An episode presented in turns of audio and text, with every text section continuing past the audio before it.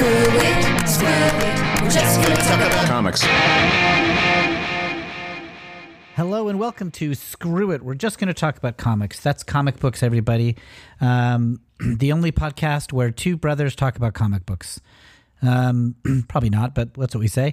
And one of the two brothers, my name is Will Hines. I'm the other brother. I'm Kevin Hines. And here's our deal we're both comedians um, ish, and we uh, teach improv, and we're big comic book fans, and we've loved them since we were kids. And so in this podcast, we talk about the comics that we love or are interested in, at least. Kev, would you agree with that description of this podcast? Yeah, I agree with that. Um, I don't think we've discussed any comics that I don't personally. Uh, uh, I don't think we've gone over any comics that I don't love. We've loved every Yeah. comic we've talked about, I think. Yeah.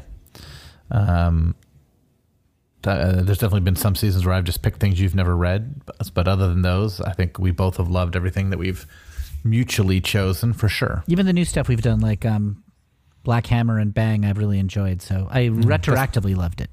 It's not what you said off when we weren't recording. That's what I went. I, I had to go go hard and criticize it because that's just for me trying to push you. it was mean. It was mean and personal. I got personal about it. Yeah, I got a lot of stuff off my chest. Anyway, we uh, are talking about Marvel's secret Marvel superheroes Secret Wars, the original Secret Wars series from uh, the '80s, and Yeah. uh, we're really excited about it. And this episode, we're going to go over issues five and six. Yeah, these were written by Jim Shooter and mostly penciled by Michael Zeck. Mike Zeck. Um, uh, we're going to cover issue five. We're going to do a quick recap of issue five. That was drawn by Bob Layton, but then we'll cover issue six in depth, and that was drawn by Mike Zeck, the regular artist of the series. Yeah, I'm really excited. I'm loving this series. I, I'm loving it way more than I expected. Uh, I think it. I think it's fun. I think it's really fun. I think actually, I would even go so far as to say it holds up. Like it's fun. Yeah, um, it's interesting. I was uh, uh, because we're doing this. I've been reading, trying to find interviews when people talk about this or, or blog posts about it, just to see other people's opinions. And one person referred to this as like referred to Jim Shooter as like his writing style as being from the uh, Silver Age. Um, yeah, like like '60s Marvel, like Stan Lee Yeah. stuff. Yeah, it very very much is that style. Yeah, and we've commented a little bit on like this feels like he's trying to do Stan Lee, and then I sort of thought to myself, I was like, I wonder if this was like the last gasp of like Stan Lee, uh, like the Stan Lee era. Like the comics had already kind of gotten smarter and better with Frank Miller and Byrne and Walt Simonson Claremont. and Stern, like and Claremont, of course, uh, uh, and the artists were kind of getting in out of the house style. There was more and more variety to the art. Uh, people weren't just doing like a Romita uh, uh, polish on a Kirby layout that Yeah. had been kind of been going on for a while. And I wonder if this was sort of like this last gasp of like, it's almost like if you could, if Stan Lee had written this, you'd look at this as like, this is the end of the Stan Lee era. Yeah, Uh, and now we'll, we'll go into the new era. Um, or if it had happened a few years earlier, you could almost say that. If it, it, it feels like the Stan Lee era ended and then this like last bubble popped up through the surface and it Yeah. was this. I wonder what what what the comic is that ends. Because if this is the last gasp, then it's continuing something that had largely worked since the early '60s. Was it like Claremont's X Men being such an enormous hit and really having its own specific tone? I think. I mean, you you can't go wrong picking. Cla- it's- I mean, I would say it's either Claremont or Frank Miller's Daredevil, kind of doing such. Yeah. Though you know, you could say Steranko did that with Shield, like what what Miller's doing with Frank, you know, Daredevil, is like his own little thing in his pocket. I feel like the But he was X books were such a revolution. I, I mean, at mean, the time changed- we were yeah. collecting, that was like something that was said. It would be. It was almost like there was Marvel comics, and that just meant all the comics except for the X books, and then the X books, and there were only two. But like, Yeah, I mean, one from a, a large chunk of time. Like maybe at this point, there's still just had New Mutants started yet. I don't know. I think yes, but maybe just barely. Okay.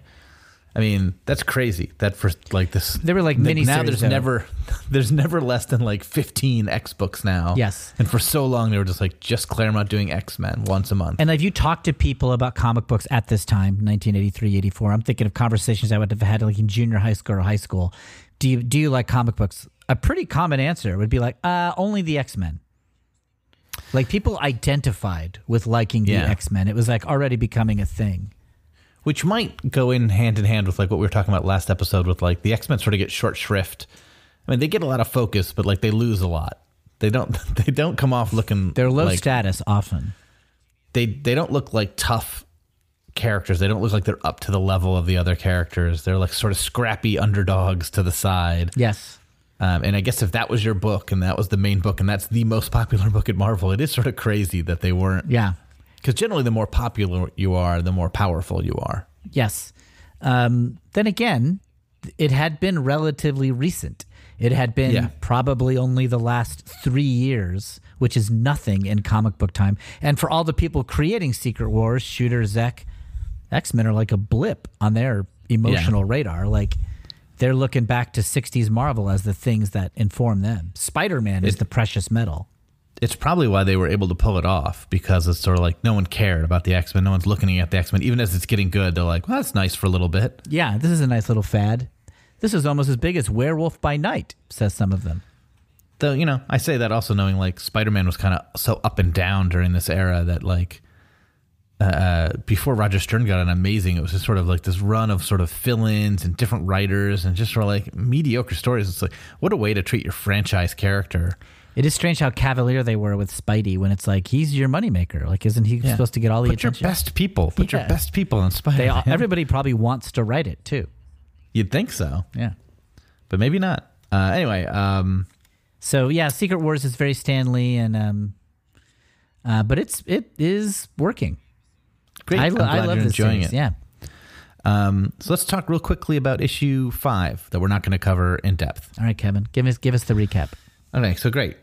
So uh, when we left off, what was happening? Um, Galactus was doing something. Galactus had begun doing something. So Galactus summons his home uh, to the battle world, presumably to eat battle world. That's his move.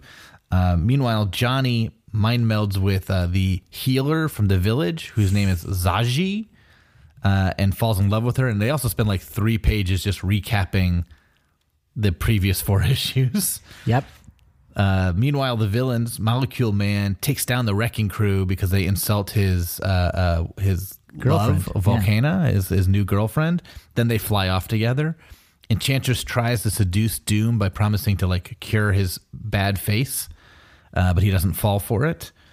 Uh, meanwhile, Professor X and Reed Richards separately try to communicate with Galactus. Reed by like waving his arms, and Professor X by uh, using his telecon- uh, tele- uh, uh, pa- telepathic powers. I almost said telekinetic powers. Telepathic powers. Uh, Galactus gets annoyed and blasts, knocks Reed down, and blasts apart the X Men base. Yes. Uh, and then he sends a robot to fight the heroes that they take down pretty well, to be fair. Uh, then, while they're fighting that robot, the villains attack the heroes. The X Men show up to join in. Uh, Galactus gets distracted by the big fight for the merest blink of a second, and Doom sneaks into Galactus's ship. Um, the villains run away, so then the X Men run away, except they leave Colossus behind because he's too hurt. And Col- uh, Colossus falls in love with Zsaji, who uh, is healing everyone, and also is who Johnny Storm is in love with. Um, and then Doom sees something in Galactus's base, and that's where the issue ends. Sort of a kind of a, a tepid uh, cliffhanger. He just goes, "What's that?" Yeah, a vague one. It's like Yeah. something's happening, but we have zero indication as to what it was. And there's no real payoff to it in this next issue. Like he's just working on a machine. But uh, that's what happens in issue five. okay. Um, anything you want to focus on, Will? Yes, two things. One, the X Men are f- featured on the cover pretty heavily of issue five. Yes. And it's like the second time they've been featured on the cover. So even if the plot is treating them sort of like little brother doesn't get respect, Kevin, that hurts for you. um, they're getting a Mm-hmm, lot get a of lot of- I respect. get- I get a lot of respect. they're getting a lot of respect with their cover placement. yeah, it even says like the X Men uh, finally strike back or something like that. Yeah. Um, but the thing w- that I want to focus on within the issue is a very small thing, Okay. but it's that Doctor Octopus twice says "easy pickings" in like two pages, and it's really funny. Uh, I didn't notice that. Yeah. Um, he says um, when they first like ambush the heroes, um, and and Captain America screams, yells, "Doom's men!" Uh, Doctor Octopus says, "They're battered and exhausted. Easy pickings." But then um, I can't quite tell who is saying it, but um, one of the other villains says, "Yeah, if that mount we dropped on him last time didn't kill him, no way they're easy pickings ever." And then three panels later, in the middle of the battle, Doctor Octopus is like striding across the fighting area, and he says, "Cut down that star spangled fool first. With him dead, the rest will be easy pickings." And it just makes me laugh that it's like he's trying to really like he learned it and he's trying to force it and like get a reaction. He said easy pickings. Somebody else said they're not easy pickings, and then he once again goes, "They'll be easy pickings." I don't know. I I like to imagine a fake backstory where Doctor Octopus is like reading some book and it's like a twenties detective novel and says easy pickings. He's like easy pickings. I gotta I gotta work that in the battle today. That sounds pretty good. There's this subtle thing going on at the beginning, not of this issue, but where um, when when Doom kind of spurns the bad guys, Doc Ock sort of takes charge. Yeah. as sort of like sadly the next best leader uh, of villains. Yeah. Um, and then Doom shows up and he immediately loses control of them. so th- I feel like throughout this is like Doc Ock sort of feels like that it's Doom's men, and Doc Ock's like, oh, man, I gotta really show them. I gotta show that I'm a threat. Well, I said it last episode, but all of the Ditko characters, they like they have a lot of prestige because they're famous Spider Spider-Man villains like the Lizard and Doc Ock and stuff.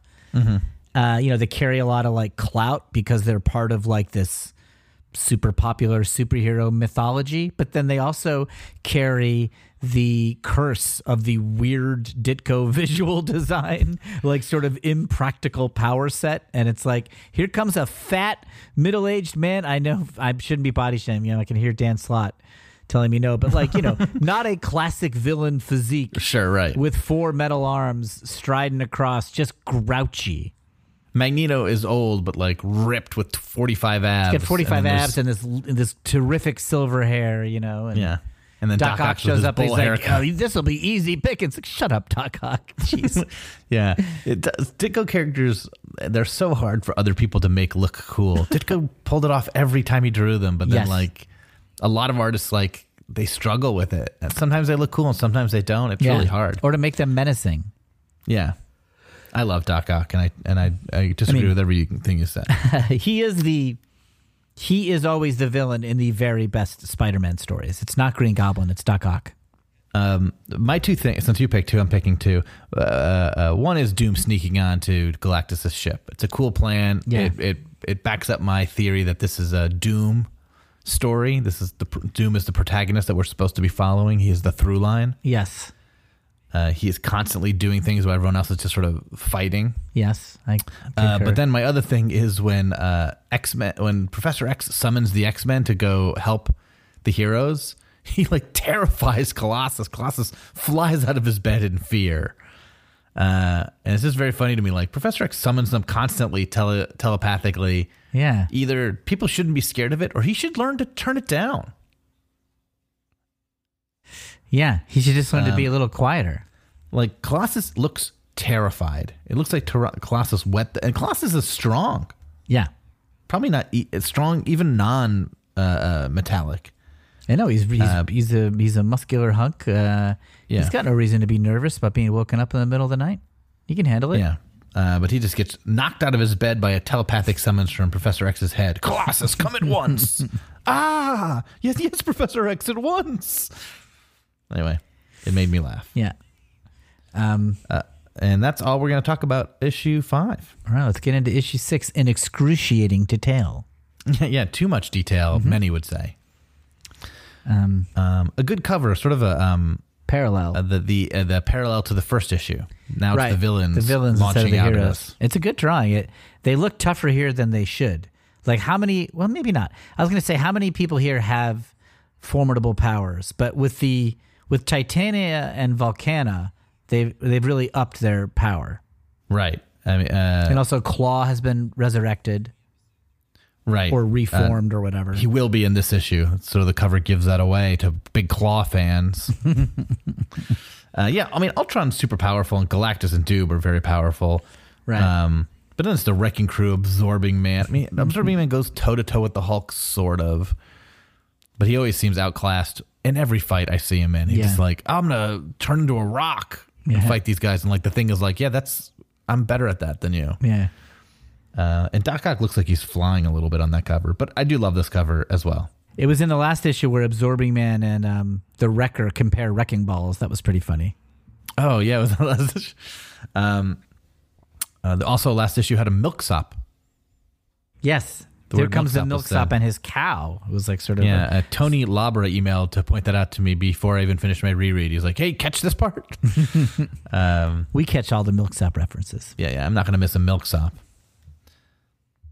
Issue five's got a lot of fun stuff. Uh, so this cover is great. Yeah, all the. I mean, I'm completely won over to Secret Wars. Not, I was never against it, but I, I assumed this was going to be sort of like watching a cartoon you loved as a child, where it's exciting and you can see why you liked it, but with your adult eyes, you can see, oh, it's kind of shoddy and weird. I'm loving Secret Wars.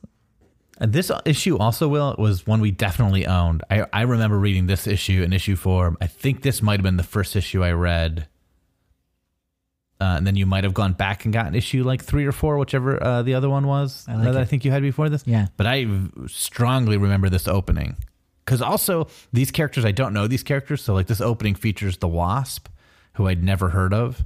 yes, Um, uh, I, I don't think I'd ever even heard of her. right. Um, so, uh, oh, you know what? She probably showed up in like a Spider-Man annual or something, one of those digests, but I barely knew her. Yeah, Um, and so, like, I don't know. It, it, it, it this sucked me in, just being like, who are all these people? Comic books. um, the splash page is her flying the ship she stole from uh, Magneto. Yeah. and she's sort of bumble. She's crashing it around. She's not flying it very well. yeah. She says you'd need five tentacles to drive this thing, or two and a half chauffeurs. Right, because Wasp uh, lives in luxury. Is her Wasp likes the game. finer things. She later on talks about needing. Uh, I don't even have an emery board, and I'm 37 trillion miles from my manicurist, and it's her day off anyway. Yeah. That feels like a very Stan Lee-ish dialogue. Yeah, it's a little better than Stan Lee. I mean, it's got some specificity to it, right? Right, but in that sense, it's also less fun than Stan Lee. Like you've traded in sort of the bombastic silliness, trying to make it a little more realistic, but it's not that realistic. Yeah. So it sort of he it it as I've said numerous times now, it feels like someone trying to be Stan Lee, but like only Stan Lee can be Stan Lee. Yeah. Um. So, although it is working for me, but I hear what you're saying. Yeah, you know, I like it too. Uh, fun sound effect here when the ship crashes. She goes Yeah, yeah. crock-a-chong. That's fun. Yep. She crashes her ship. She doesn't know what to do, but then like The some ship, sort of the ship shows her. the ship shows her like a little map with like a, a glowing dot. So she's like, I guess I'll go there for no other reason. And Though these she mach- then- these machines she were all then- created by the Beyonder, right? Like the Beyonder, like just kind of made these headquarters for them.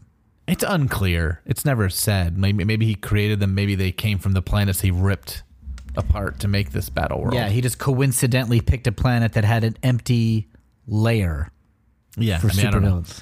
It, it's strange. It's very strange. It as I said, it's sort of like as I said, this is written like sort of a Stan Lee guy, and it's the scenario is very much a Jack Kirby playground. Yeah, just like if you need a big complicated machine, draw it in. You don't need to explain why it's there or get into too much detail. I also don't know how much of this was done in the Marvel method or not, but there's certainly sequences where I'm like, this doesn't make any sense. It, does Jim Shooter just trying to make the most sense of it as he can, or was this his was this his idea? Right, Uh, one right. of those moments will come up in a little bit. Um, but anyway, yeah. Um, Wasp crashes a ship and then blows it up with her sting stingers. Yep. For no purpose that I can see, except it does look kind of cool just to see her blast something. Yeah, I think just to see her use her powers. Um, she flies across the the myriad landscapes and finds the spot where the ship told her to go. And um and she it's like a swamp area Yes. and um, she's kind of resting there and trying to figure out what to do. I think it's kind of funny. She has a little conversation with herself. Yeah, she's both nervous, but also like you know trying to steel herself or what's going. She, I mean, she has she's on a planet. She has no idea where on this entire planet her friends are. Yeah, or what creatures could be around. But coincidentally enough, she's attacked by the lizard, Steve Ditko's the lizard. Um, Yeah, Steve Ditko's the lizard is here. So and he's throwing he's throwing trees and he's just mad at the wasp. Just Yeah. rampaging. Just that's his move, right? When he first showed up in Spider Man, he just sort of threw things around the swamp Yeah. Um, in Florida. Uh, we cut away to Galactus's home, where Doom is. We see what he's found. It's just some sort of big ray machine, mm-hmm. and he's operating it. He's Doom, so he just starts flipping switches and pushing buttons, and he and out of the machine comes Claw, the Black Panther slash Fantastic Four villain slash Avengers villain, and Master of Sound. Right. And this is really just sort of insanely random, right? Like Doom is just hit th- there's no justification for this. they explain it all. I mean, it is convoluted. Um, because I guess Claw was sucked in by Dazzler, who I guess fought Galactus, and she he, she zapped Galactus, and somehow so that gave Claw's energy to Galactus to reconstitute. Like they do explain it in comic booky ways. That that part actually how Claw is living in Galactus' ship as energy, I consider that well explained within the low bar of comic Oh, book okay. logic. What's not explained to me is Doom is just fix it futzing with a machine and it produces Claw. Yeah, I mean, Doom can't help but be a genius. when you're Doom and you touch a machine, something amazing is going to happen. He says like That is- he says like, "Oh, these machines are so advanced, they can sort of intuit what you want and give it to you." That's what he is saying right Mm-hmm. before Claw shows up, but he didn't want Claw. So that doesn't make sense. So that's the part where I was like they just they just had to throw Claw in here. Also, Claw is insane and sort of just talking in sort of like a sing song, Like an repetitious echo. manner. And and since this is my first uh, uh, run in with Claw as a fan, this is Claw to me for so long until I realized he was like an actual threat. Yeah, I thought he was always like this. Just kind of a goofball weirdo. Uh, when he when I read him like much much later on, and like uh, I think probably the next time I saw him was like Christopher Priest's a Black Panther, and he wasn't like this. I was like, oh yeah, Priest made this guy sort of tough, but he wasn't like this before either. So it's just now. Yeah, he's a he's he's kind of a he's lost his marbles a little bit here in this story. Yeah, I mean he's he's just you know turned into light for a while, so that's gonna that's gonna mess with you. Um, Claw, um, once he explains this sort of insane story of how he was absorbed by Dazzler and then injected into Galactus, basically. I mean, just to cut you off, it's also just insane that Galactus uh, Dazzler took on Galactus. Oh yeah, Dazzler That's is crazy. Um, I do not think Dazzler occupies a big place in the modern comic book imagination. Some people really love her, but it almost feels like Ironic, right? It's like a hipster yeah. choice. Like yeah. she, I never People read Dazzler. She she might have been great, but she wasn't like around for a hugely long time. I don't think. Though she was one of the first, if not the first, uh, direct market comic books. Oh. Interesting. And so her first issue sold gangbusters, oh, which like her. proved to them like uh, direct market was a way to go. good for you, Dazzler. Uh, yeah, After Claw explains the story, Doom just about faces and wa- Doom wants nothing to do with it. He's not interested. He Yeah. does not care about this. He just he's walking away from him yeah. mid sentence and just goes, "Enough, Claw, be gone. You are of no use to me." Yeah, and Claw just follows him like a dog. it is. I love. I love Claw. This Claw just follows him. What are you looking for? And and Doom answers. Doom doesn't just ignore him. yeah. Knowledge, Knowledge. power, opportunity, a way to conquer Galactus, and perhaps the Beyonder as well. He's uh he's down to chat, you know. Like Doom is Yeah. Doom is transparent. He's not hiding anything. Uh, and you know, Claw's got his advice. He's nervous that Galactus is going to notice they're there and zap them out of the ship. Uh, Doom, uh, like, there's been a lot of recapping, but Doom sort of checks in with all the characters. We see the heroes in their village, and the X Men fixing their base, and the villains going back to their base. And Doom's trying to look for somebody to help him fight Galactus, and he's like, "Man, none of these guys can help me." Right. Uh, so then he decides to use Claw, and he sends Claw through a teleporter to to, to the villain base. Right. Um, to kind of round them up, he needs their help. He promises Claw, Serve me well, and I shall reward you beyond your wildest dreams. Fail me, and I shall destroy you. Uh, and Claw's response is, Oh, pshaw.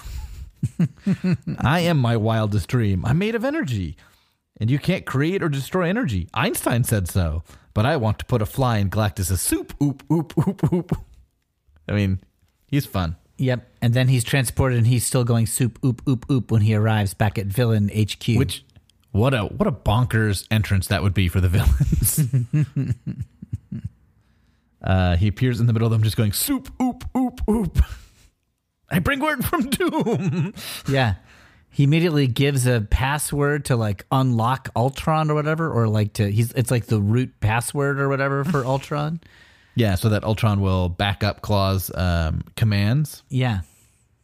Because Titania, who again has been a supervillain for a day, possibly, uh, is ready to kill Claw Yeah.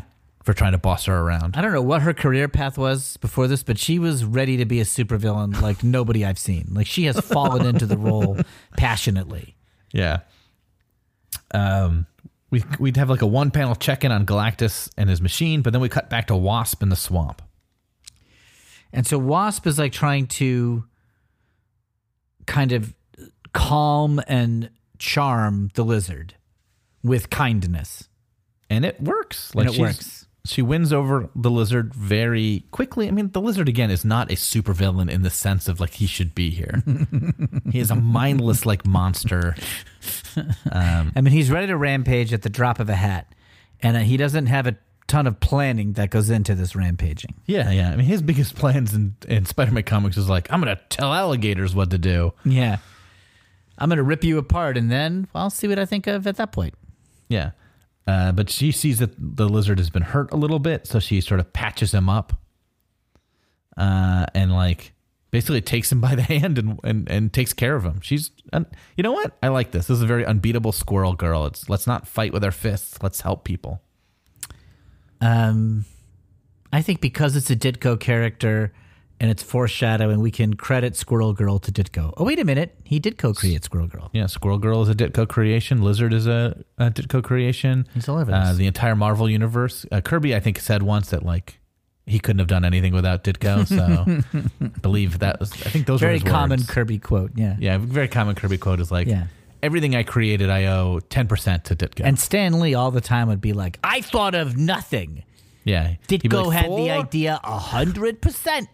Kirby and I were working on Thor, and Ditko came in the room and said, Give him maybe hair." a hammer instead of a nail gun. I was I was gonna give him a paste pot, but I we gave him a hammer on Ditko's suggestion and gave Paste Pot Pete the paste pot. and the rest is Marvel history. Um, so we go back to the where the mutants are hanging out. We check in with the X Men. Yeah, and they're just sort of trying to fix their base. I mean, it looks like half the base is fine. I don't know what they're worried about, but Yeah, they got plenty of space left. Um, and then Professor X sort of checks in on everybody, which Doom just did. So it's weird to have another half page vignette of where all the other characters are. But something actually happens here because when he sort of tries to invade the Enchantress, she can detect him, and she basically now knows that Professor X is snooping a little bit and kind of threatens him a little bit. Yeah, she sort of also talks down to Professor X's power a little bit, right? Yeah, your power Um, is a joke. Yeah, it's uh, you're clumsy probing. Classic um, supervillain move. Just like just just generally criticize everything. But Professor X was in her mind enough to know that Doom has a plan, and so he sends Cyclops, Rogue, and Wolverine off to foil it. And, Storm this is mad about Storm because she's Yes. the leader, so she's not included in the plan and she's not consulted, and so she's had it and she kind of takes it up with Professor X. There's a weird exchange here where she flies in to talk to Professor X, and he goes, "You wish to speak to me, Storm?" And her response is, "No, I will speak to you." Yeah, the kid. w- I think I see what they're trying to do there, but they Yeah, could. yeah. You want to speak to me? I will speak to you. Yeah, Uh, he wasn't. He was going to let you, so it doesn't. You know, it's a little bit of a weak entrance, but uh, we'll like if it was more like, uh, uh, "You want to talk with me?" No, I will talk to you. I think Right. that would work better, or something Yeah. like that. Anyway, uh, she's mad, and then basically Professor X threatens to mentally force her to step in line. Yeah, I mean, Professor X is more of a villain than a lizard, and everyone says so. um, Storm kind of puts up with it because it's sort of like life during wartime. It's sort of like they need to be united, but she's not happy. That's right. Uh, we then shoot to the village where the heroes are and Colossus, and Colossus is trying to think about Kitty Pryde, his uh, love interest in the X Men books, but he keeps thinking of Zsaji instead. Yeah. Uh, and she comes by to heal him a little bit, and uh, he's just smitten and in love. And after her little visit, and he's trying to kind of profess his love for her, the torch swings down and scoops her into the sky and kisses her. Sings Thriller to her. Yeah. Um. Yeah, it's a thriller, thriller night. Kind of really inadvertently is rubs it in Colossus's face that he's dating Gia- uh, whatever her name is. Zsaji. Zsaji. Uh, Colossus's face at the bottom of that page where he's sort of just like, oh, brother. it's a really It's very funny. comic book, yeah. Um, then we see the rest of the heroes, the non-injured heroes, Captain America, She-Hulk, Thing, Thor, Mr. Fantastic, and the Hulk are trying to figure out something to do with Galactus. We know Captain America is planning because he's drawing in the sand with a stick. That's right. Um, and uh, I think that's a classic Captain America trope or a classic superhero leader trope. Get a stick, draw in the sand. I think that happens more. I think also in action movies and stuff. Just superheroes. I think the Dirty Dozen I can see doing this. Never. Um, uh, yeah, uh, uh, She Hulk wants to go find the Wasp. Captain America doesn't care about her.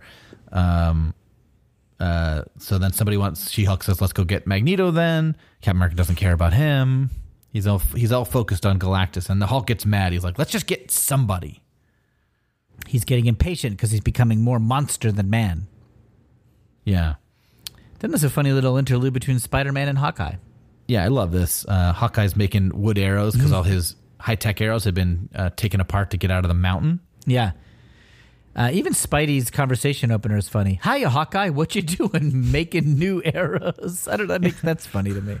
it is funny. It's very good. It's like It sounds like what? el- Well, what else do you say to Hawkeye? How, how Yeah. are the arrows? It is it is that writing style that it's like I don't trust the reader to know what's go- what he's doing here, but I think it's pretty clear. Yeah. Uh, we see uh, Iron Man flirt with Captain Marvel, and she doesn't take it well. She doesn't like being hit on, which good for her. Uh, his uh, his line is, "What's happening, babe?" And she says, "I'll make a deal. You call me Captain Marvel instead of Babe, and I'll call you Iron Man instead of Bozo." Uh, she's insulted, so she turns to light and flies away. But she thinks to herself, I always thought Iron Man was so sophisticated, worldly. It's as though a different man were inside that armor lately, which is true. It's James Rhodes, not Tony Stark. And then uh, James Rhodes thinks about how he has a headache lately in the armor, which is an ongoing plot line in the Iron Man series. Uh, shooter is shooter is attending to continuity there. Yeah. Iron Man flies away with a big hut. And I think that's where we should take our break. All right, we'll take a break. We will be right back. Hey, it's us again, your hosts, Kevin and Will Hines, and we want to hear from you. That's right. You can email us at screwitspidey at gmail.com. You can tweet at us at screwitcomics. We also have an Instagram account where we post images from the comics that we talk about, and that's screwitcomics on Instagram. That's three different ways to connect with us. Tell us your thoughts about the issues we're talking about, or the format of the show, or our life choices that have led us to this point. Reach out and tell us anything, honestly, and we might talk about it on a future episode of this podcast. Thanks for listening to Screw It. We're just going to talk about comics from Campfire Media. And we're back. I missed you guys uh, while we were away. Yeah? Yeah, I missed I missed our listeners. Yeah, that's nice to tell them that. Yeah. Let them know they're miss them. wanted. Yeah. I'm glad you guys came back. I could take you or leave you, listeners. Yeah. That's what you said during the break. Yep. Um. So when we left our heroes, we're going back to the villains, That's right. The villains are executing Doom's orders given via Claw. right. It's Titania, uh, Doc Ock, Absorbing Man, and Molecule Man, and the X Men land, and they see that the villains are up to something, and Cyclops makes the audible order to attack. Yeah, it's not all the X Men. It's Rogue, Wolverine, and Cyclops. Right, right, right. The three X Men who were sent. Yep. Um, uh, this- And so we get a little panel of battle here. This panel panel of Wolverine sort of bounding towards them is also one of the ones that just I remember reading as a kid and just sticks with me for some reason. Oh, really? as he bounces off each of these rocks, leaping forward. Yeah. Um, this is a fun fight. The X Men are fun, and Wolverine is fun because he fights dirty. The powers are great. This is these are also fun pairings on both sides, right? Um, Doc Ock just, I mean, as much as Will hates the design for Doc Ock, he looks cool next to a couple bruisers and Molecule Man sort of hanging out in the back. Well, that's a Ditko villain, right? Like Yeah. the shapes that the bodies make are always really uh, things that like make for good panel composition. That being said, I don't know how he holds his legs up. He should be sort of always standing up, legs down, head up. But he but he often looks like he is like got his legs back like he's flying, and that would take some core strength that I don't think Doc Ock has. His abs don't look like the kind of abs that could hold him in a plank position for that long. No. Um, Wolverine leaps at them, and Titania throws a boulder at him. Uh, but it's fun, like seeing Wolverine get like walloped by something. Is like, well, he's got that healing power. You know, he's going to bounce right back from that. This is back when his healing power was less Instinct. drastically powerful. Like he would heal from anything, but it just was slow and it, it didn't se- like nowadays he gets like incinerated by a, a nuclear blast and the next day he's up and walking around going woof. um, but you know in this comic, you know he's taking his lumps and he's sh- he's bleeding a little bit. Um, the battles are uh, kind of fun, and um, Wolverine, Wolverine makes, tries to kill Molecule Man. Yes, he does. He makes the decision to sneak up on Molecule Man and tries to murder him, which uh, morally is bad, but tactically is very smart because without Molecule Man, they're very underpowered. Yeah, and also the way to get off this planet is to defeat the bad guys. Yeah. Um, and Molecule Man's powers are terrifying, right? He lifted up a mountain range effortlessly and dropped He it. dropped he dropped a mountain on the heroes. Yeah. I don't know if Wolverine knows that happened, but he, it did. So, uh, But, but, it is- Cyclops doesn't let him do it. Cyclops zaps him. he still gets a swat in on Molecule Man. He like injures him rather than killing him. Right. Um, like he's his the front of him is kind of there's a gaping wound in his torso here. Yeah. So the villains like race off because they know how important Molecule Man is to Doom, and they got to get him fixed up. Titania throws Wolverine like a mile. Yeah. Uh, but then an interesting thing happens, Will. So this plot point is very interesting to me. So like the villains are up to something. Cyclops sees that they're up to it and goes, I gotta stop them from doing it. Then they investigate what they're doing. They're like, I bet they were trying to make this volcano erupt to stop Galactus. We want to stop Galactus, so I will also make this volcano erupt. So I will do what the villains were trying to do. just he should have just let them do it. Right. Yeah. I, I didn't realize that actually as I was reading it. He's like, huh, It it, looks like they were trying to rob a bank. You know what? It's a smart idea. Let's finish robbing this bank. yeah, yeah. Uh, so like he shoots his uh, concussive blast into the volcano and starts a chain reaction of volcano eruptions, which I think have zero effect on the story overall. Um, yes, but I guess it's kind of cool that Cyclops is able to start a volcano eruption. Um, Uh, yeah, we cut back to Wasp and her new friend, the lizard. and she and he has been fully charmed. He's protective of. He's like, he says he's sorry to Wasp, Yeah, and then out of nowhere, a laser beam cuts right through Wasp and kills her. Yeah, shoots her through like the chest. Um, she collapses.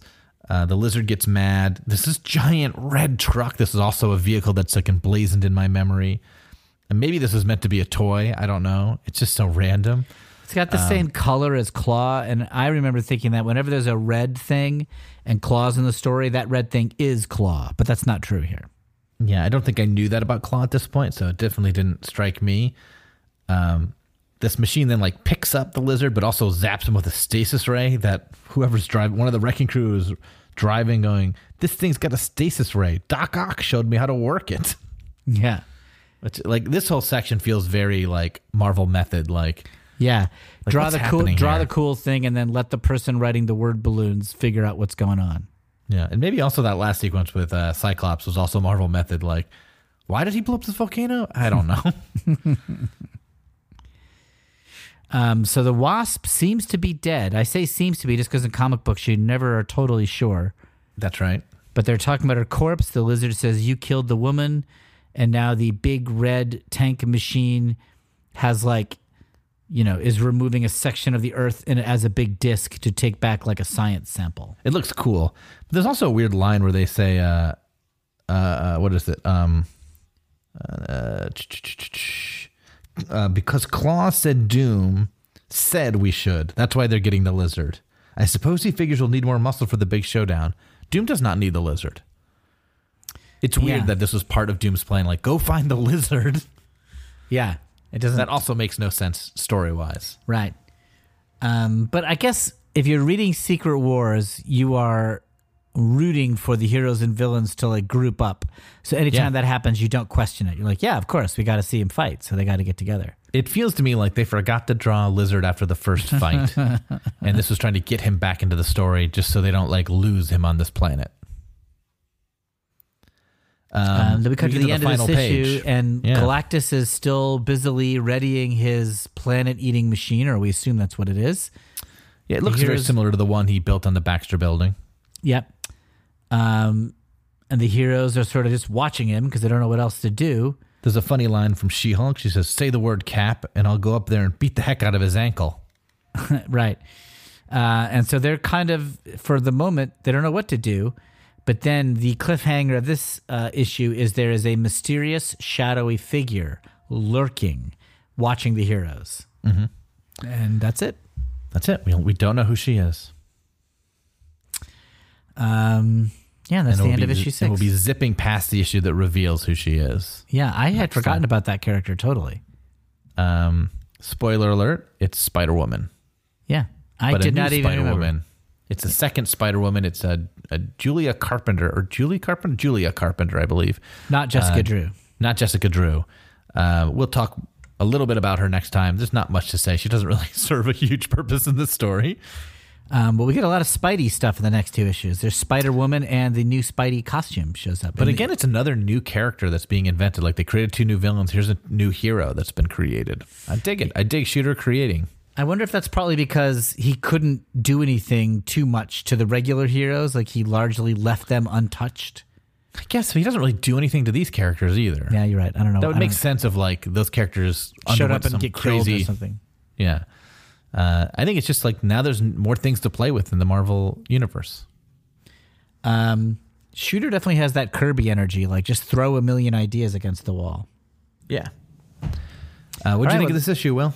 I mean, I'm I'm really loving it. I'm just it's I'm surprised how fun it is. Like there's logic holes all over the place. there's no subtlety in the dialogue.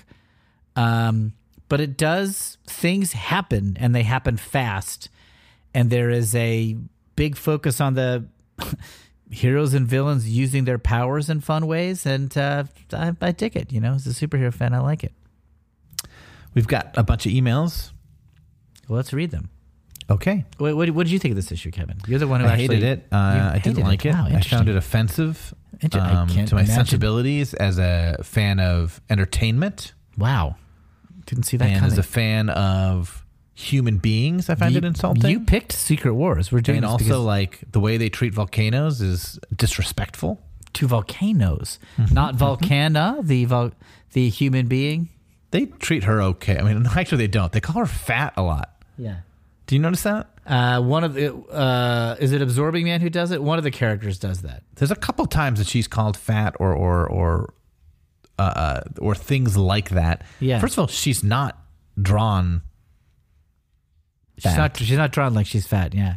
She's not drawn. I think fat hag is one of the words that's used. Yeah, it is, and it's it's so mean. It's uh, that that really uh, those were when that kind comes up. I was like, I don't even like this, even though it's meant to be mean and meant to be like these are bad guys saying bad things. I'm like, I don't like it. I don't want it in there anyway. Yeah.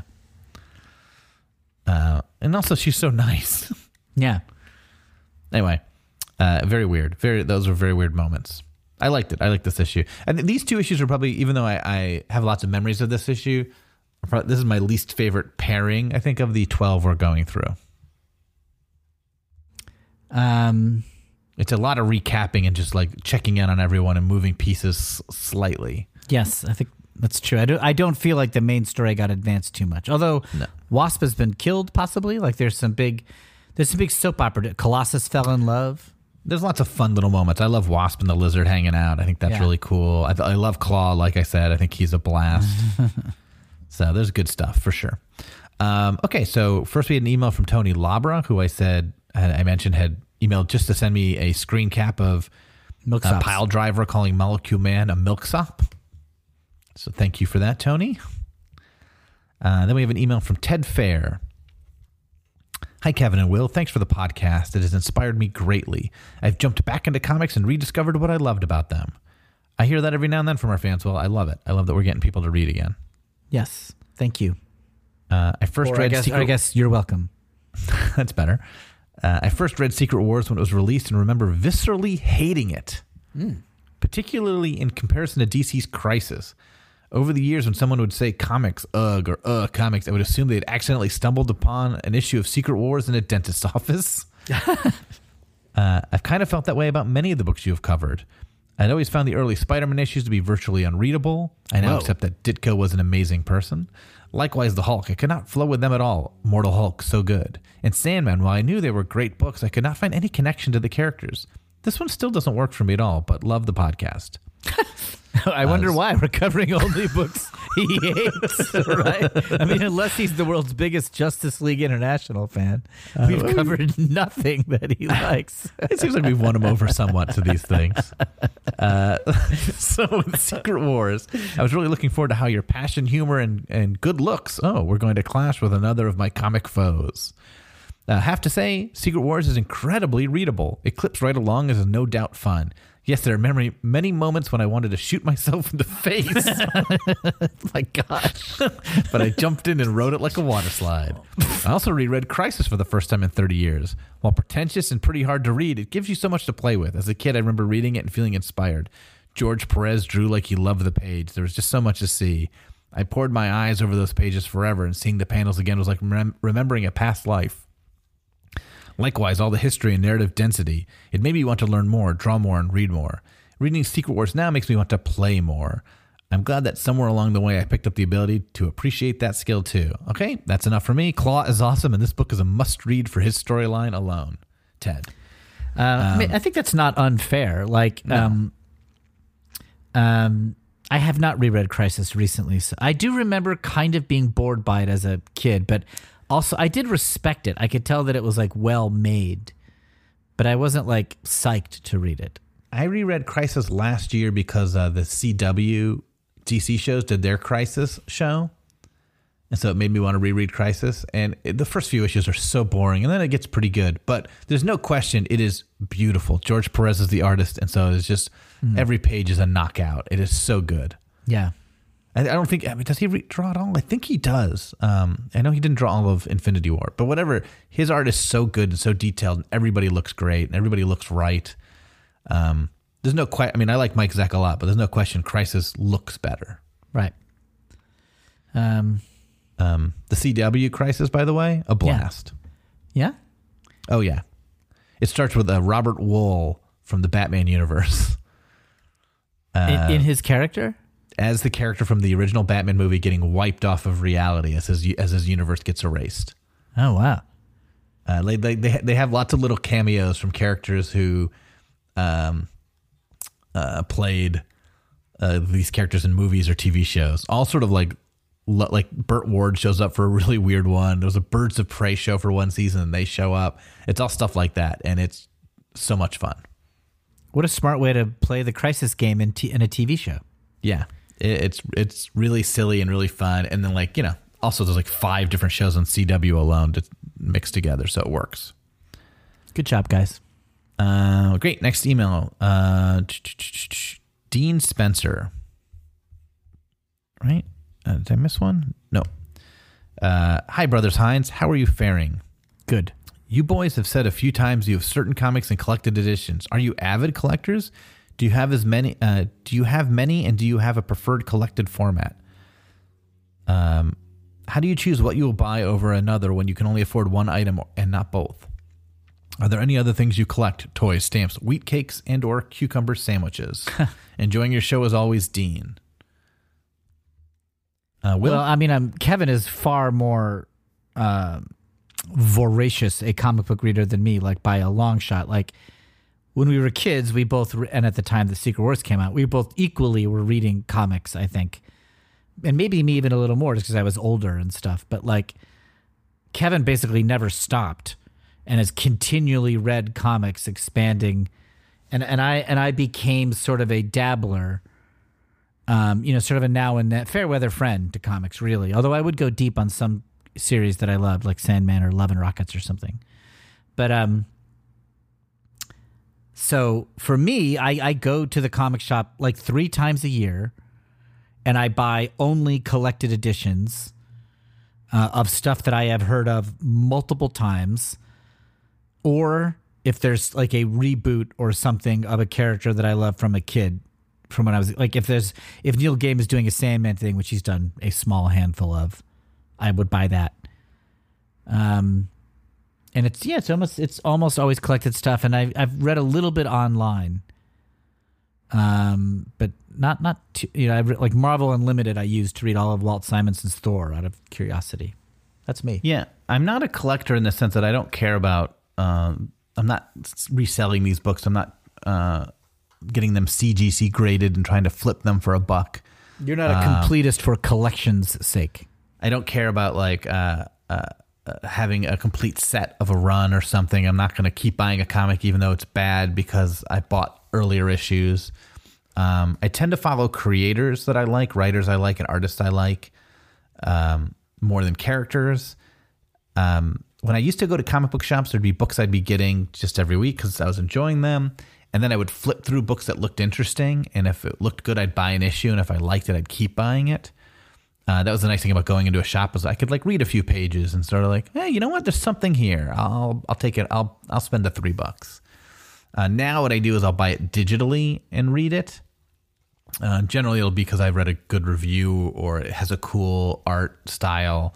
If it's not a creator I already know, um, then I don't buy print things unless I think it's something I'm going to read numerous times. If I think I'm going to read this once, maybe twice, it's I can't spend. I just don't have room. But if I think like, oh, this is something I will read perennially, I will buy it. Uh, so like I just bought the new Ed Brubaker, Sean Phillips Reckless collection, um, which is their new series of original graphic novels. Uh, and I just I love everything these guys do, and I'm very excited to read like this 150 page solid story that they wrote. I haven't read it yet, but it looks good. Uh, so that's how I do it. I don't really collect anything else. Um, I've bought action figures in the past. I still buy them once in a while, but again, not as like a collector, not as a keep them safe, but just as like, oh, I want to put this on my shelf. And I have maybe a, a, a dozen that I bought in the last uh, 10 years. Yeah, there's nothing else that I like collect. I, I just do stuff because I'm interested in it, and so if I'm interested enough, I temporarily look like a collector because I'll be like voraciously devouring like Sony video games, like I'm doing now. But I'm I'm not someone who feels the need to get like everything of something. Uh, our next email is from Jacob uh, Balcom. Balcom. Uh, hey, Will and Kev. Not sure if you've seen this yet. Well, you're going to love this.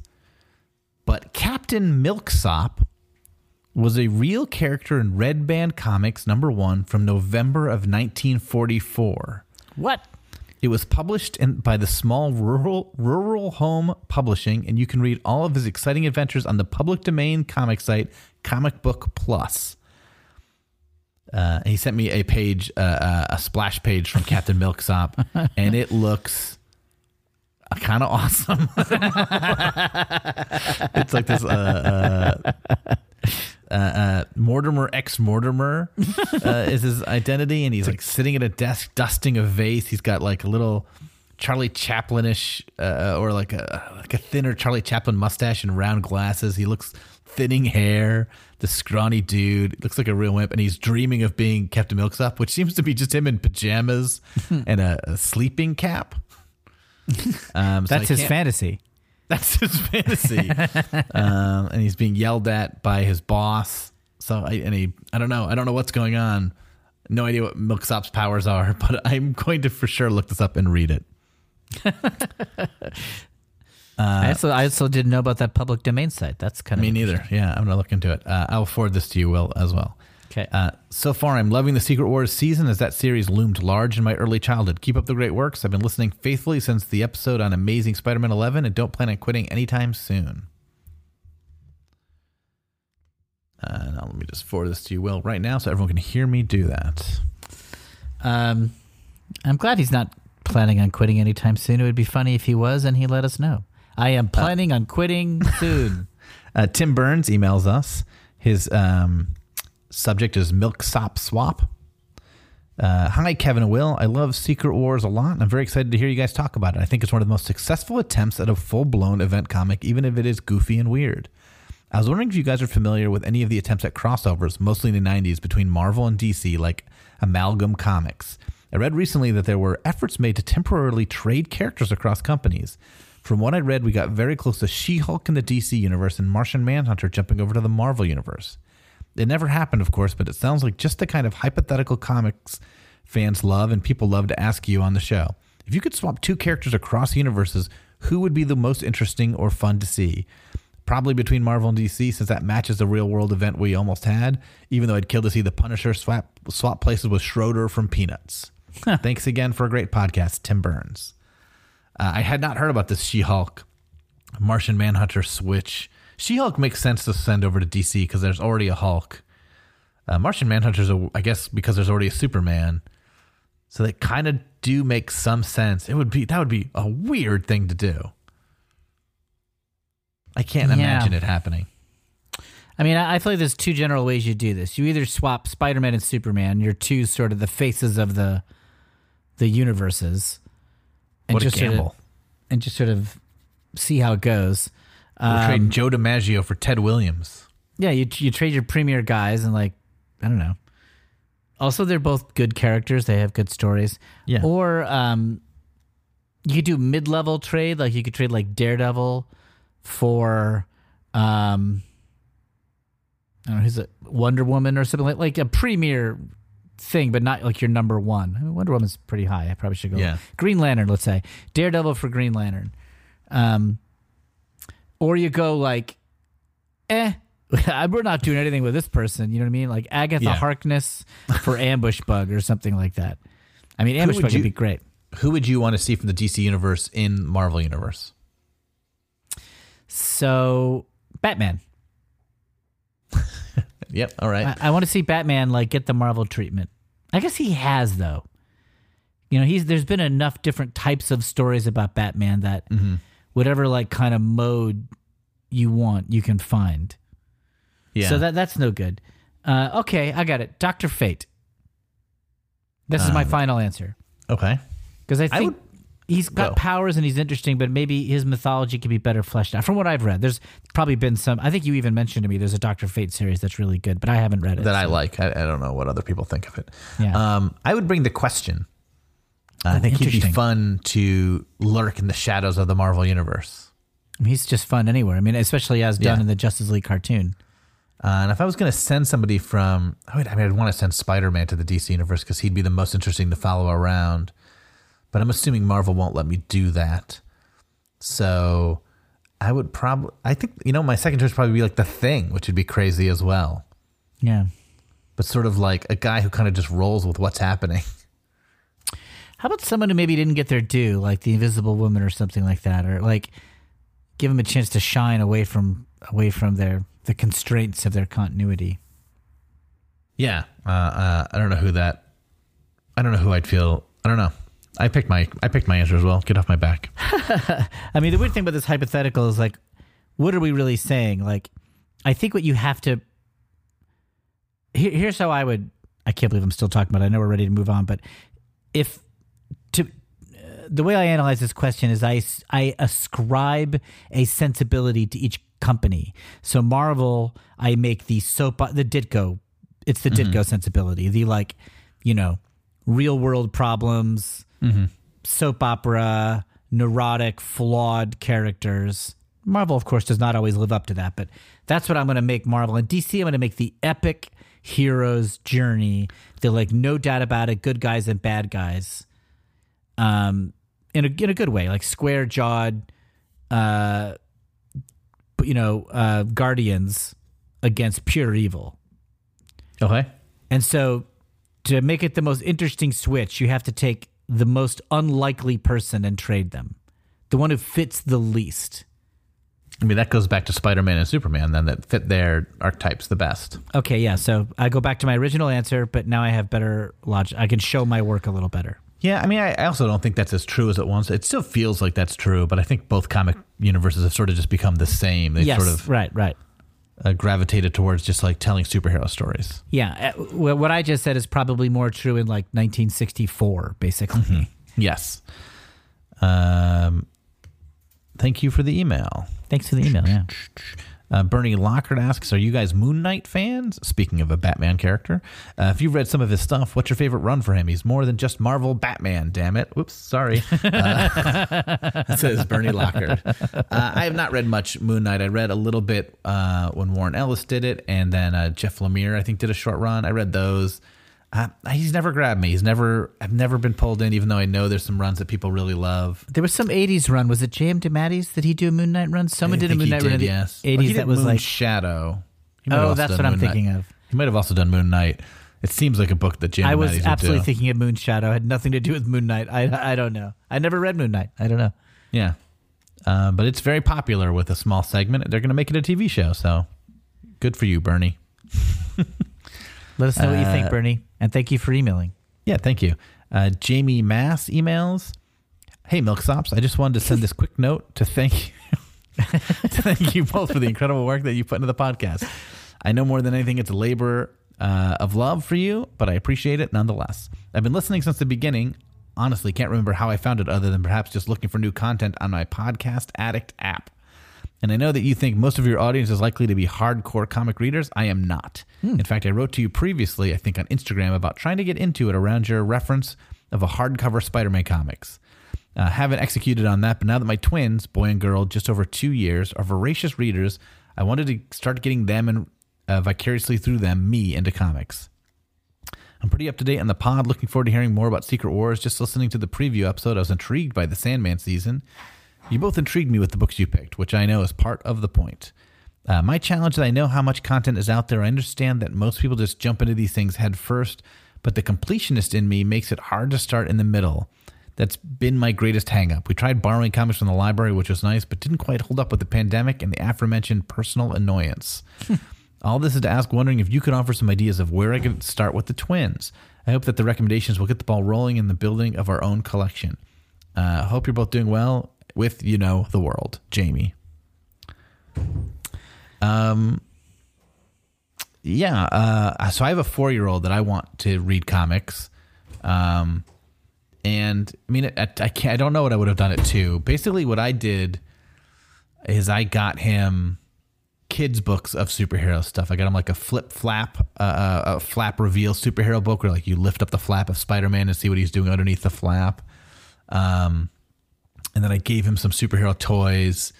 And when he started watching a little bit of TV, I, I made him basically watch some superhero cartoons. I was like, let's watch one of these, and you can watch whatever you want um, to get him hooked on them. Uh, and then he he will now flip through some of my comic books, and he's always interested in asking who characters are. Uh, and he's starting to read now, so we'll see where that goes. Uh, I don't know if he'll end up being a big comic book reader. I mean, if he is, he's in a house filled with them, so he's in a good place. He definitely will like superheroes, though. I think that's definitely going to happen. Uh, partially just because they're on every television channel and movie theater, um, but also just because I think he he digs them. Uh, so I don't know, and there's not necessarily like, especially if you're like looking for kid friendly stuff. Um, you either have outdated old stuff like the Stan Lee, uh, Ditko Kirby stuff that is kid friendly, but sort of kind of cheesy and old fashioned, or you have the current stuff which I don't think is kid friendly, and the kid friendly stuff isn't kept in uh, print as well. Uh, otherwise, I'd be like, get Batman Adventures comic books, but there aren't really many of those. Or um, uh, get like an all ages Spider Man book, but there's not really many of those, not as an ongoing. So I don't know what the answer is. Uh, I'd say start with cartoons and then let them slip into the comic book later. So screen time is my answer. Yeah. I don't have kids, but it seems to me just watching my nephew that like TV shows the way into their imagination, and then they'll be curious enough to want to read later. Yeah, if he, I mean, even li- you know, we we I started from looking at a board game of Spider-Man and the Fantastic Four, and then the Marvel superhero lunchbox. Like just the images of these people in costume. That's what I remember being intrigued by. I wanted to know the story behind the Fantastic Four based on a drawing of them. It wasn't. The book did not come first. Um, yeah. So yeah, I think you got to get them hooked. If you you want them to read superhero comics, you got to get them hooked on superheroes. We don't know. Uh, and every kid's different, unfortunately, too. Yeah. Just get the most violent issues of Sandman and see how they handle it. Just get the most. Spawn, Spawn issue two thirty one. Get the Nom issue three. Um, Get the Uh, pre EC code war comics from Wally Wood. Where uh, we've got two more emails. Well, I know we're going long. Uh, we got time for it. yes, Okay, this one's from Justin. He had a long one for us last episode. I'm gonna read two of his points in this. Uh, Justin episode. Bridge. Yes. Uh, um, you and Will discuss the villains briefly. Initially, not counting Galactus, who is in a total separate weight class. Most of the villains are the standard grade jobber bad guys. Okay, maybe not standard grade, but they weren't all that deep. Doctor Doom, Kang, Molecule Man, and Ultron, and later Klaw are all Avengers level villains in their own right. Uh, I found it odd that they practically write two of them out of the book immediately, making Molecule Man a quiet, cowardly man and turning Ultron into a paperweight. And then, as you see later, they neuter Kang by killing him pretty quickly and making Klaw insane. And that is very true. Uh, my question would the book have been better had they added bigger bad guys to Doom Kang at all, or if they'd gone the other way and added more of the fun but less world danger villains, i.e., Hobgoblin, Mr. Hyde, Cobra, Crimson Dynamo, Abomination? Personally, I think it would have been a more compelling story to stack the story with the world class villains and see how it shook out from there. Doom, Kang, MODOK, Ultron, Annihilus, the Leader, Mandarin, Red Skull, Baron Zemo, etc. Um, any thoughts? And we talked a little bit about this last episode, right, Will? Yeah, I mean, Justin's laying out an appealing case. Having all those powerhouses together does sound intriguing, but I guess for my money, pick the best. I don't think they did this either, but pick the best characters, like story wise. Pick the richest. Like the thing is a more interesting superhero than, you know, Doctor Strange to me. Even though Doctor Strange is probably more powerful, but the thing has a more compelling personality. Mm-hmm. So I would His with that. mentioning of Hobgoblin makes me wish Hobgoblin was there for this reason because Hobgoblin was a character who wasn't like a conquer the world type. He was just like a, a gangster, right? He would be so out of place. This is not the thing. Like he's not sort of like, oh, I want all the I want the power of Beyonder. He'd be like, what am I doing here? And he'd be a fun counterpart to like Spider Man and Hawkeye making arrows and sort of clinging to the side while the big guns are making plans. He'd be like, I don't want to be with these guys. I don't yeah, want to be like trying to scoop up a handful crew. of diamonds in case he gets back to Earth so he can fence them or something like that. Uh, and that'd be a fun. It'd be interesting to have a character like that kind of on the side who's like, I don't really want to be a part of this. I am a villain, but this is not my scene. I think that'd be really interesting. I think, yeah, just I, I think the problem with the story, and I love the Wrecking Crew, but it's the Wrecking Crew take up like half the team, and they're all kind of the same guy. right. and even the absorbing man who as you said has also a ball and chain like one of the wrecking crew um, makes it seem like there's even more of them. And then titania feels like she could be on the wrecking crew. There's just a bunch of like strong dudes uh, and without much to separate them. And so i kind of wish there was a little more variety in the characters. I guess the good side of what Shooter picked is that even though you have a so many characters, there's only a few that you want to pay attention to. yeah like I you don't, need to know what the Absorbing Man is thinking every issue. and you don't need to have like baron zemo and the leader and doom fighting for control of the team which is what those characters would do right like none of them You would want to be be honest led. to their nature. Yeah. Yeah, so it's at least you avoid that aspect of it. Um, he then asks this question, I think is interesting, especially when uh, I read our next email as well. Uh, if they redid this version of Secret Wars now, who do you think they'd keep from the original and replace? Um, so, like, which characters would just be out, and are there any characters you think for sure would be in? I mean, Deadpool would probably be in. Like, you just have to go with like your popular big names. Yeah, Like, I think Miss Marvel would be in, Uh, yeah, Miss Marvel. Um, Captain Marvel as well. Yeah, the movies changed everything. Like Iron Man would be a way bigger part of the story. Yes. Um, Spider Man would still be there. Yeah, he never goes away. You're never getting rid of Spidey. You might not need the FF. Yeah, you don't need the FF. You'd probably be the first to go. Um, although they fit so well in a cosmic universe fight. Yeah, but you don't need But they, they do feel like B list characters to the Avengers and Spider Man and the X Men.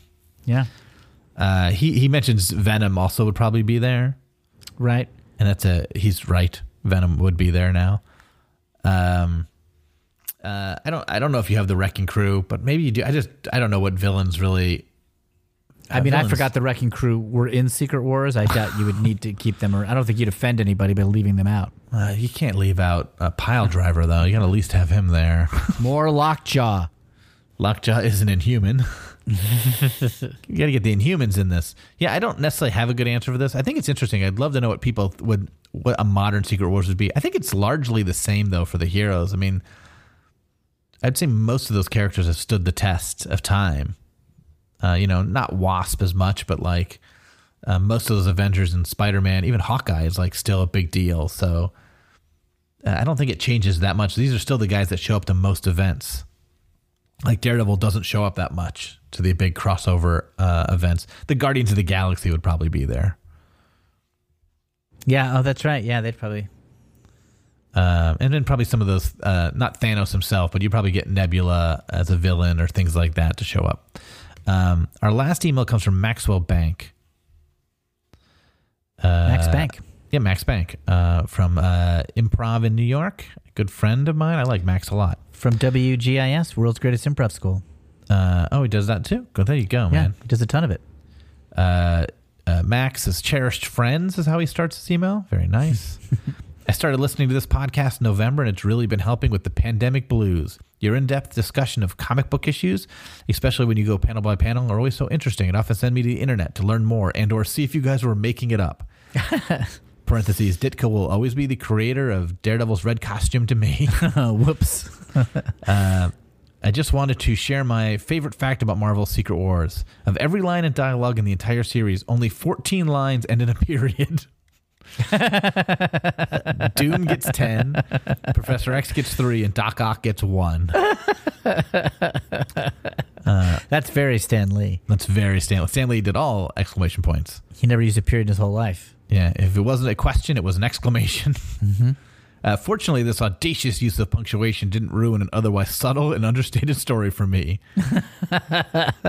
uh, I do have a broad thought experiment for you guys. Let's say it's 1966. The Vietnam War is raging. John Lennon boldly declares that the Beatles are bigger than Jesus, and the hit TV show The Flintstones ends its initial run. But in a sleepy hamlet called New York City, Stan Lee has just realized that the Marvel Universe is turning five years old and wants to celebrate with a bold crossover event called Marvel's Secret Wars. What does the 1966 version of such a crossover look like? Who's cast from the smaller Marvel universe? Does Stan Lee write it with Kirby on the pencils, or does he toss it to Ditko to try and keep him around? Uh, do our dramatis personae travel to Battleworld to fight the Beyond, or do they keep their mishegas in the tri-state area? Is this bloated question too broad and vague to be reasonably answered on a podcast? I'll take my answer off the air. Sorry, Max, we're doing it on the air. Um, again, I think this. I can imagine Stan doing this. Easily. And um, it would be his favorite characters at the center. Like the Silver Surfer would somehow be in the Beyonder role. Yes. Like- Like there weren't as many characters. Ant Man would be there if it was five years in, right? Yes. Uh, um, Or Namor. I mean, it would be it would be like the FF would come close to this. Th- This this would this would be a Lee Kirby joint. I think. Kirby would be 100% the person he chooses for something like this. This is a cosmic thing, um, which would probably keep like Doctor Strange out of it, but he'd, he'd still have Spider Man because Spider Man's too big not to have there. Um, but yeah, it wouldn't be a Ditko. It wouldn't be a. I, he wouldn't give it to Ditko. I mean, what I'd love is like a Kirby thing with like a Ditko, uh, one issue by Ditko of kind of like a side adventure. Uh, that'd be my dream version of it, but that wouldn't happen. It would be like a six issue. It, it would it would be like a it'd be an annual is what it would Be an annual. This is like what he would do for an annual. These kind of yeah, things. it'd be a one issue story. Uh, at most, it would be three issues. I do think He I'm couldn't gonna, get twelve issues out of this. you know, it- it's so easy to make fun of Stan and his like outrageousness, um, and especially when you're trying to counteract how over credited he is in the mainstream press. It's real easy and tempting to slag on Stan, but I think this is actually his wheelhouse, and he It's would right in- yeah. he would probably do it really well and he would he would think of something fun to be the hook. It would be more than just throw him in an arena and make him fight. It would be like a wedding especially or with Kirby involved. yeah i and i think he might do something kind of earnestly speaking to good and evil you know? Like the the one time that kirby and lee would kind of drop all pretenses whenever they would go after nazis like they they were like, "This is the ultimate evil," is like Nazis, mm-hmm. and so I think it would be some kind of hate monger type of villain, and and good guys and bad guys must unite against the larger evil. Would be like the general arc. Yeah, It'd like and then, Doom and, and then- Reed fighting together to stop, you know, whatever. with a last minute betrayal by Doom, probably. Yeah, I can see that. I think I think Doom would be less the focus under Stan. I think the heroes would be the focus, rightfully so. Reed would be the focus, or maybe Thor. Um, uh, with Spider Man right there, up up with them. Uh, again, I don't think the characters change that much. The X Men aren't there, or if they are there, uh, you know, the original X Men are less of you know like. But I, I think they probably just wouldn't come. Um, you'd probably don't bring the X Men. I mean, he'd probably bring everybody. The universe is small enough. Why not just bring them all, at least for a tiny bit? Yeah, Um, but if you if you left anyone behind, then you'd leave the X Men, Strange, and Daredevil behind. right. Uh, you're bringing the Avengers, you're bringing Spider Man, and you're bringing the FF. FF and Spider Man for sure. They're the heart of the Marvel universe at that time. yeah. I think it'd be fun. I like that we had a question asking what would Secret Wars be like if it happened today for the first time?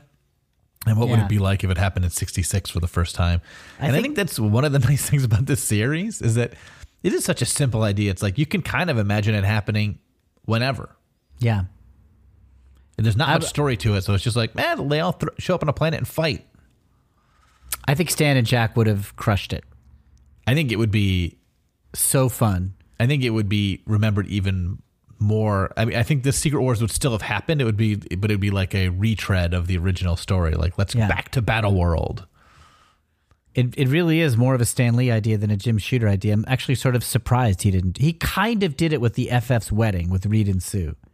Yeah, but that was just sort of like a bunch of villains attacking. This idea of like all and then the it got wiped out. It didn't count. Like the Watcher undid it. all the heroes lining up against all the villains in like a three issue war would be really cool. I mean, they didn't do limited series then, so it's just like I don't know where it would happen, but like if he was if he pulled it off, it's like uh, I think it'd be cool. I think it would have been great. I wish I, I wish it existed. I'm gonna go to Dreams Library and read it. Uh, that's our last email. Will. Uh, thank you, Max. And uh, thanks everyone who emailed us. You can email us by sending sending stuff to screwitspidey at gmail. Uh, we also have a Twitter and an Instagram account, which is Screw It Comics. Please check those out. And uh, yeah, email us your thoughts on Secret Wars or comic books or, or uh, any anything even close. Yeah, uh, we are through the halfway point. Will. Yeah, it's exciting. I'm really glad we're doing it. It's really fun. Six more issues. Uh, next week we do issues seven and eight. That means Spidey's black costume. Ooh, can't wait. All right. See you then. Bye, everybody. Screw it, screw it. We're just gonna talk about Comics. Hey, it's Mia. Hey, it's Allie. And we host the Romcom Review podcast, P.S. I Love Romcoms. Each week, we'll have incredible guests come and discuss a new romcom, grand gestures, meet cutes, and of course, that elusive chemistry. Mia, what are you doing holding that giant boombox over your head? I'm hoping to win over listeners with this grand gesture. Take us back! Find a new episode every week and subscribe on Apple Podcasts or wherever you get your podcasts. Brought to you by Campfire Media. Wow, you're uh still holding that boombox. Yeah, I've got great upper body strength. Thanks, CrossFit. P.S. I love rom-coms. I love